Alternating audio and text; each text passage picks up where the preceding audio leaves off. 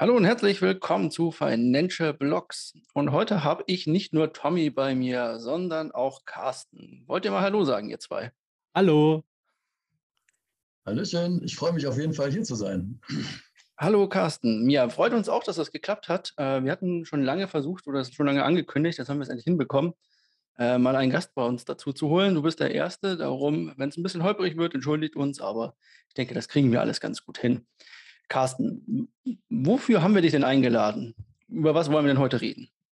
Also heute geht es um das Thema Helium. Da wurde ich angefragt, ob ich da mal drüber reden will. Ich rede liebend gerne den ganzen Tag über Helium. Und da habe ich gesagt, ja, warum nicht mal in einem Podcast? Genau. Und ja, da werde ich heute mal kurz vorstellen, worum es in dem Thema geht. Wunderschön. Was machst du denn, wenn du nicht gerade mit Helium oder wenn du nicht gerade in Krypto unterwegs bist? Also ich arbeite ganz normal in einem Planungsbüro und da machen wir halt meistens Planung für Wi-Fi, 5G und LoRaWAN, was halt so ein bisschen in das Thema reinspielt. Und deshalb war ich auch, sage ich mal, vor dem Helium-Thema schon relativ fit in den ganzen Funktechnologien. Ah, sehr interessant. Also quasi vom Fach. Wir behalten es heute aber leicht. Wir wollen nicht über die Ausdehnung von irgendwelchen Wellen sprechen, Blocken und so weiter, warum da die Wellen von manchen Rohstoffen besser geblockt werden oder nicht, da kannst du, oder warum die Ausleuchtung in einem Haushalt quasi vom Router aus immer schlechter wird, durch die erste Gipswand hindurch, sondern wir wollen das Ganze ein bisschen einfach halten.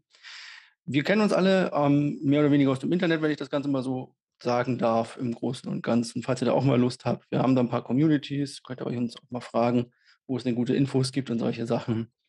Wenn ich dich jetzt noch fragen darf, du hast gesagt, du machst ja schon, also du arbeitest mit Technologie quasi, die ja WLAN und LoRaWAN und so weiter ist. Und wie bist du zu Krypto gekommen? Erst durch Helium oder schon vorher? Also ich bin im Krypto-Sektor unterwegs seit 2019. Ich war immer so am Thema finanzielle Freiheit interessiert und man kommt irgendwann zwangsläufig zu dem Thema und habe 2019 so meine ersten, also keine ganzen Bitcoin, aber so Bitcoin und Ethereum gekauft und ja, seitdem das dann so richtig losgegangen ist, macht es halt natürlich auch Spaß, ne? Ja, das ist ja eine schöne Sache. Also quasi auch schon einer, der den letzten Kryptowinter sozusagen mitgemacht hat und da passend eingestiegen ist. Wunderschön. Also zwei erfahrene Jungs sozusagen hier. Kann man so sagen, ja genau. Also vor allen Dingen, wenn man sich dann auch noch über so Trading-Geschichten kennenlernt, dann hat man ja immer noch ein bisschen andere Perspektive, was sind so lohnenswerte Coins und solche Geschichten. Und darüber haben ja Carsten und ich dann näher Kontakt gehabt, als es dann um das Thema Helium ging, dass man da ja irgendwie sowas wie Standorte braucht. Und da kenne ich ein paar Leute und darüber sind wir dann vor allen Dingen ins Gespräch gekommen und haben uns dann mehr ausgetauscht über das. Also Carsten hat mich auch mit seinem ganzen Fachwissen dann voll da reingezogen und Bock gemacht, auch weiter tiefer zu tauchen in die Helium-Geschichte. Wunderbar. Also, dann fangen wir doch mal direkt ein und kommen zu dem Thema, bevor wir jetzt, weil du sagst irgendwie Standorte und so weiter.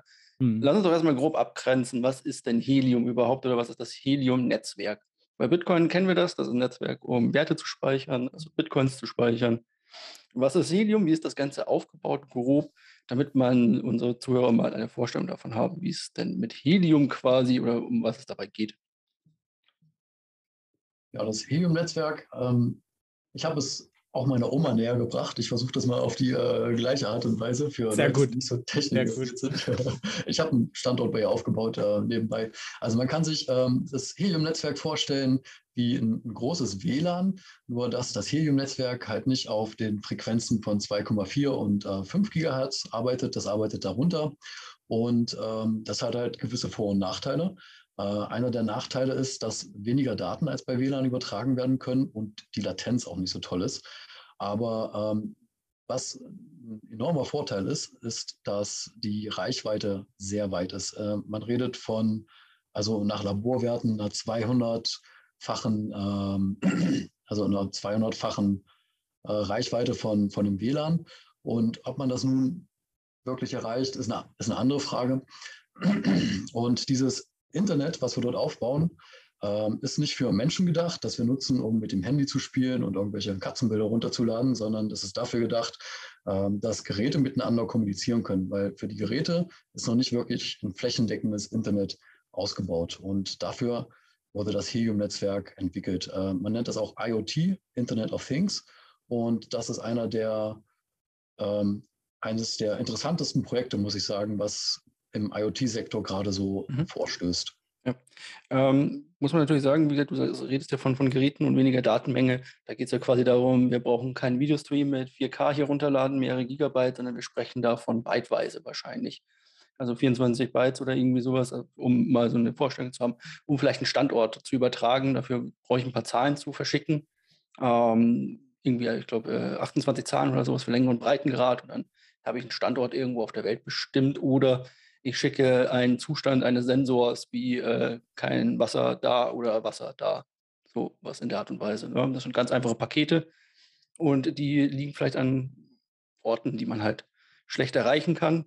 Und dort jedes Mal eine Internetleitung hinzulegen oder sich darauf zu verlassen, dass die Telekom dort einen Anschluss quasi in der Gegend hat, ist das natürlich utopisch, das quasi zu denken. Also baut man so ein Netzwerk quasi auf, das eine höhere Reichweite hat. Ne? Habe ich das richtig verstanden?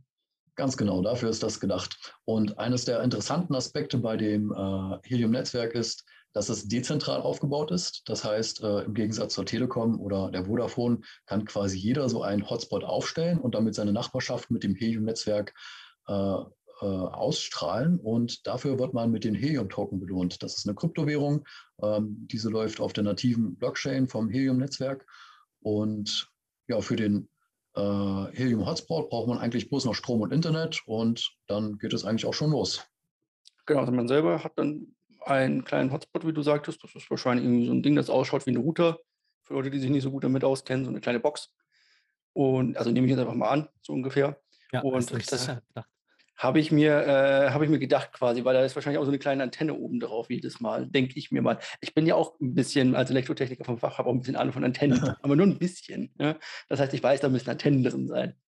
Sowas. Und die Antennen müssen auch eine spezielle Länge haben und so weiter. Aber das wird jetzt dann wieder zu ausufernd. Wir wollen ja nicht ganz so tief in Antennentechnik reingucken, weil das ein ziemlich komplexes Fach ist. So, also wir haben dann quasi einen Router zu Hause stehen. Und du hast gesagt, dafür gibt es das Helium-Netzwerk und man kriegt, wenn man das laufen hat, Helium-Token. Weil man diesen Router laufen hat. Kriege ich das einfach so, wenn ich das Ding irgendwo in die Pampa, in den Wald stelle sozusagen und mir da irgendwie eine 5G-WLAN-Karte noch reinschmeiße oder eine 4G-WLAN-Karte und dann ein bisschen einen kleinen Akku quasi dranhänge? Oder wie kann ich mir das vorstellen? Gibt es da irgendwelche Voraussetzungen für, muss ich irgendwas beachten? Es gibt durchaus Lösungen, womit 4G-SIM-Karten gearbeitet wird, aber meistens hängen das die Leute an ihren privaten Router, quasi über ein LAN-Kabel oder über WLAN, connecten die beiden. Und ja, das mit dem Verdienen ist eine Wissenschaft für sich. Es geht darum, einen wirklich guten Standort aufzustellen. Also ich sage mal so, der perfekteste Standort in Berlin wäre zum Beispiel der Berliner Fernsehturm. Wenn man dort natürlich einen Spot hinstellt, Side-Fact, es steht dort oben einer und der verdient ganz gut. Das wäre natürlich der beste Ort und es geht darum, einfach möglichst viel Netzabdeckung zu schaffen, andere Geräte zu erreichen und dafür gibt es momentan die Belohnung. Das heißt, desto mehr Geräte die erreichen, also desto besser der Standort ist, desto höher sind auch die Belohnungen in HNT. Das heißt, wenn man einen Keller aufstellen würde, wird das nicht viel bringen, weil der einfach keiner erreicht und dann hat man auch keinen Spaß daran, weil man das Geld, was man quasi investiert hat, auch nicht wieder rausbekommt. Und vor allen Dingen ist es ja da halt auch immer relevant, wenn jetzt 20 Leute im gleichen Gebäude so ein Helium-Gerät hinstellen, dann ist es natürlich wieder auch eine unpraktischere Geschichte. Das soll ja vor allen Dingen flächendeckend passieren, die ganze Sache. Und da ist es dann auch relevant, eben neuere Orte zu erschließen, die aber halt nicht 20 Kilometer vom nächsten möglichen Standort entfernt sein sollen, sondern halt schon in Kommunikationsreichweite. Also das muss man auch immer mitmachen. Also das ist quasi überlappend sozusagen. Ja. Die sollen sich möglichst überlappen, aber nicht 5 an einem Standort, also nicht ballen, sondern sollen sich überlappen und untereinander kommunizieren können, aber halt nicht an einem Standort massenweise auftreten, weil dann hätte man keine Fläche abgedeckt. Das wäre natürlich der optimale... Das wäre die optimale Ausgangsposition, aber nun ist es so, dass das halt dezentral ist und das kann sich jeder kaufen und das wird auch getan. Es gibt teilweise Gegenden in Berlin, wo Leute 20 Hotspots innerhalb von 300 Metern aufgestellt haben und dadurch, das Netzwerk versucht das auch zu unterbinden, indem dann quasi die HNT, die man bekommt, weniger werden, aber momentan gelingt das noch nicht so gut. Also Momentan sind alle großen Städte in Deutschland quasi überfüllt an Hotspots, würde ich sagen. Okay, aber kann man das irgendwo sehen, wie voll die sind? Also wo ein Hotspot meiner steht? Das kann sich jeder angucken. Einfach mal den Helium Explorer im Internet aufrufen und dort sieht man eine gesamte Weltkarte und sieht, wie weitreichend dieses Netzwerk mittlerweile schon ist. Und das ist Wahnsinn. Wir sind momentan bei 750.000 Hotspots auf der gesamten Welt. Und ich glaube, letztes Jahr waren das 1.200.000. Das ist dieses, wir haben ja schon 2022. Also es ist letztes Jahr und dieses Jahr total explodiert, weil die in Massen hergestellt wurden. Genau. Ja. Okay. Ja, ist ja eine nette Sache. Kann man sich also zu Hause hinstellen. Muss man das, also du hast gesagt, freie Sicht am besten, möglichst hoch, wenn ich das richtig verstanden habe, auf dem Fernsehturm am besten. Zu Hause wahrscheinlich auch. Und man sollte halt gucken, dass man Leute in der Reichweite hat, also andere Hotspots, beziehungsweise andere Geräte wahrscheinlich, die das Ganze nutzen auch. Und das Ganze halt überladen. Also man sollte nicht der Einzelkämpfer sein in dem kleinen Örtchen. Genau, das macht momentan keinen Sinn, aber ich sehe die Entwicklung, kann man sich auch im Explorer anschauen, dass es immer mehr aufs Land geht, weil dann dort auch andere Hotspots quasi verbunden werden können. Das heißt, man sieht, dass es langsam auch aufs Land geht. Ja, also quasi von den Städten mit Überbevölkerung und 3 Meter jedem, also quasi das Problem eines Kaffeesüchtigen in New York, der alle 3 Meter an einem Starbucks vorbeikommt, hat man dann hier bei Helium quasi gehabt. Und jetzt geht es aber aufs Land und dann wird die Fläche auch erreicht. Und in anderen Ländern, nehme ich mal an, wird sich das dann auch so oder so ähnlich fortsetzen. Ja, vor allen Dingen wird es ja dann auch attraktiver, wenn irgendjemand auf dem Land anfängt, so ein Gerät hinzustellen, dann wird es ja eben für andere Leute interessant oder auch einen hinzustellen in der Nähe, damit die dann wieder miteinander kommunizieren. Das ist ja dann ein Dominoeffekt sozusagen.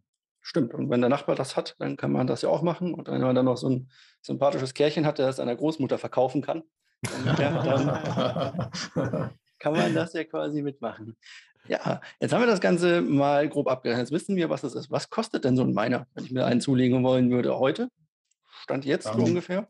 Heute ist es kein Problem, die für den Einkaufspreis zu bekommen. Also eigentlich kriegt man die für den besten Preis beim Hersteller direkt. Die haben aber lange Lieferzeiten. Und viele Leute haben sich die eingekauft, um die weiter zu verkaufen, aber selbst auf eBay bekommt man die jetzt quasi für den Einkaufspreis. Und da redet man von 500 bis 600 Euro nach Modell. Mhm. Und da kommen aber noch ein paar andere Kosten hinzu, weil es geht ja um die Erreichbarkeit. Das heißt, man muss sich dazu noch ein Kabel holen, eine Fensterdurchführung und eine gute Antenne, um wirklich ein super Signal quasi zu senden und auch zu empfangen. Das würde ich jedem empfehlen, der sich so einen Hotspot holt, nicht nur in den Hotspot zu investieren, sondern auch die Kosten für so eine Antenne im Blick zu haben. Okay, so eine Antenne quasi aus Fiberglas, die ist 8 Meter hoch und dafür muss ich in den Garten stellen, oder wie ist das?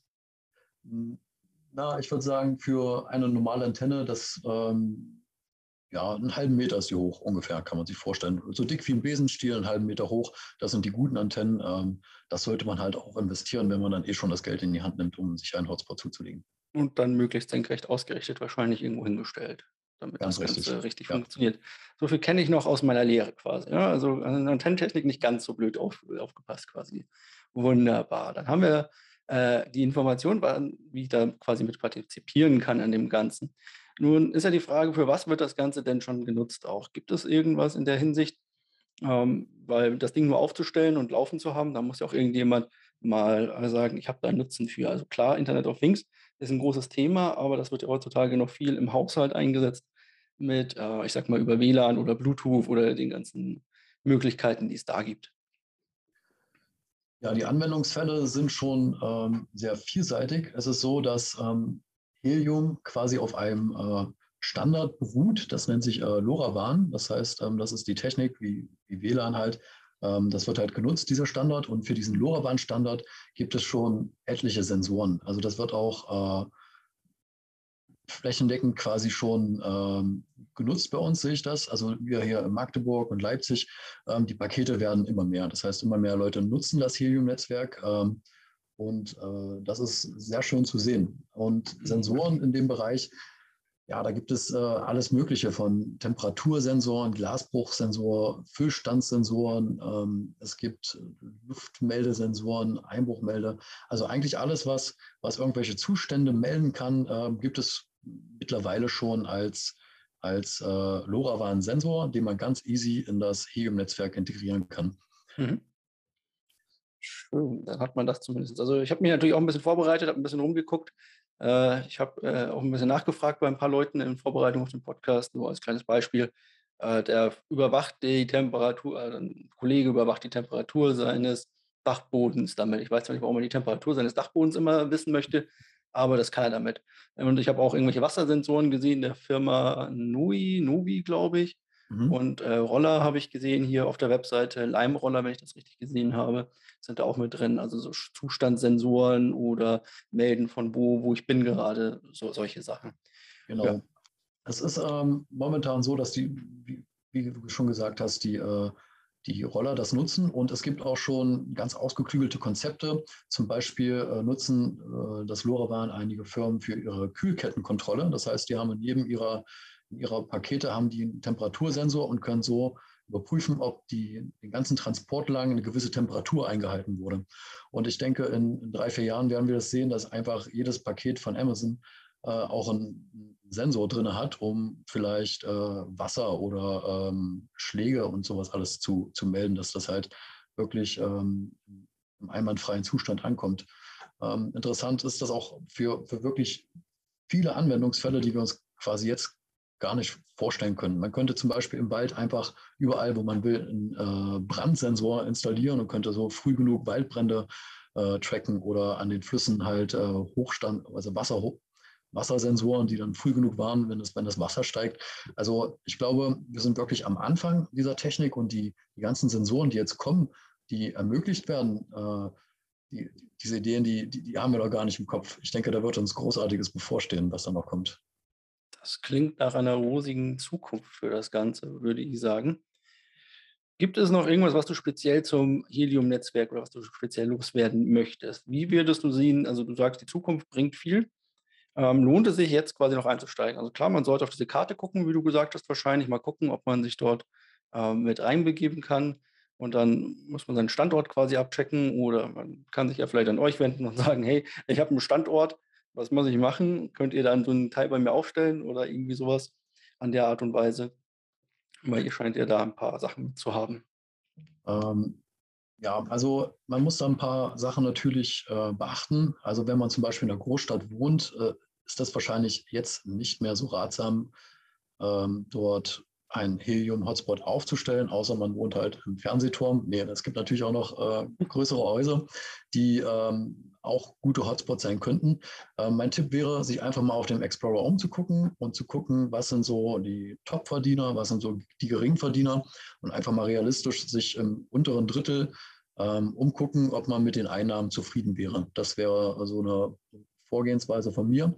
Und ja, dann muss man sich natürlich umgucken, was für einen Miner möchte man haben und welche Antenne möchte man dort installieren. Und ja, also man sollte sich auch ein bisschen mit der Thematik auseinandersetzen, weil erst dann verdienen die Geräte wirklich gut. Auf dem ländlichen Raum sehe ich sehr viel Potenzial, wenn man da einen guten Standort hat und das Dorf versorgt. Da kann bestimmt noch einiges rumkommen. Da versuchen wir natürlich auch, Standorte zu akquirieren.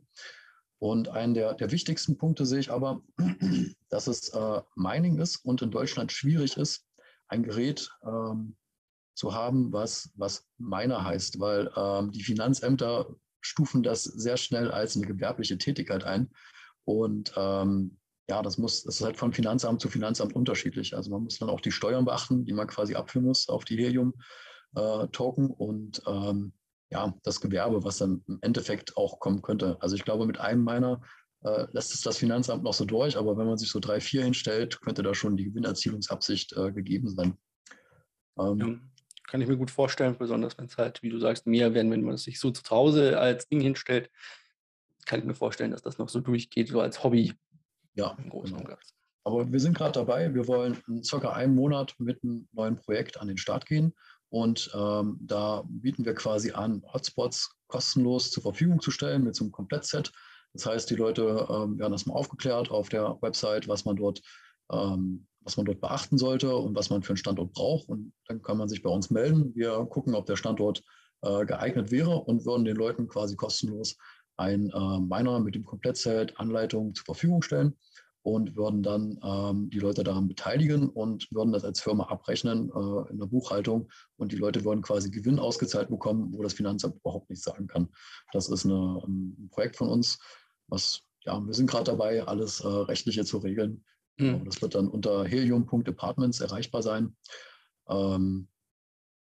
Genau, das ist eine Möglichkeit, wie man auch an so einen Helium-Hotspot kommen kann.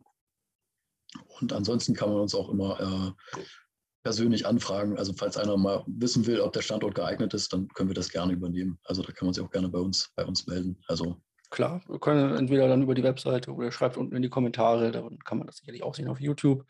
Falls ihr auf einer der Podcast-Plattformen seid, könnt ihr natürlich auch gucken. Ich werde, sobald die Webseite steht, diese dann auch verlinken. Ich glaube, die ist noch im Aufbau, wenn ich das richtig in Erinnerung habe. Ich glaube, wir werden auch nochmal darüber reden, wenn es dann soweit ist.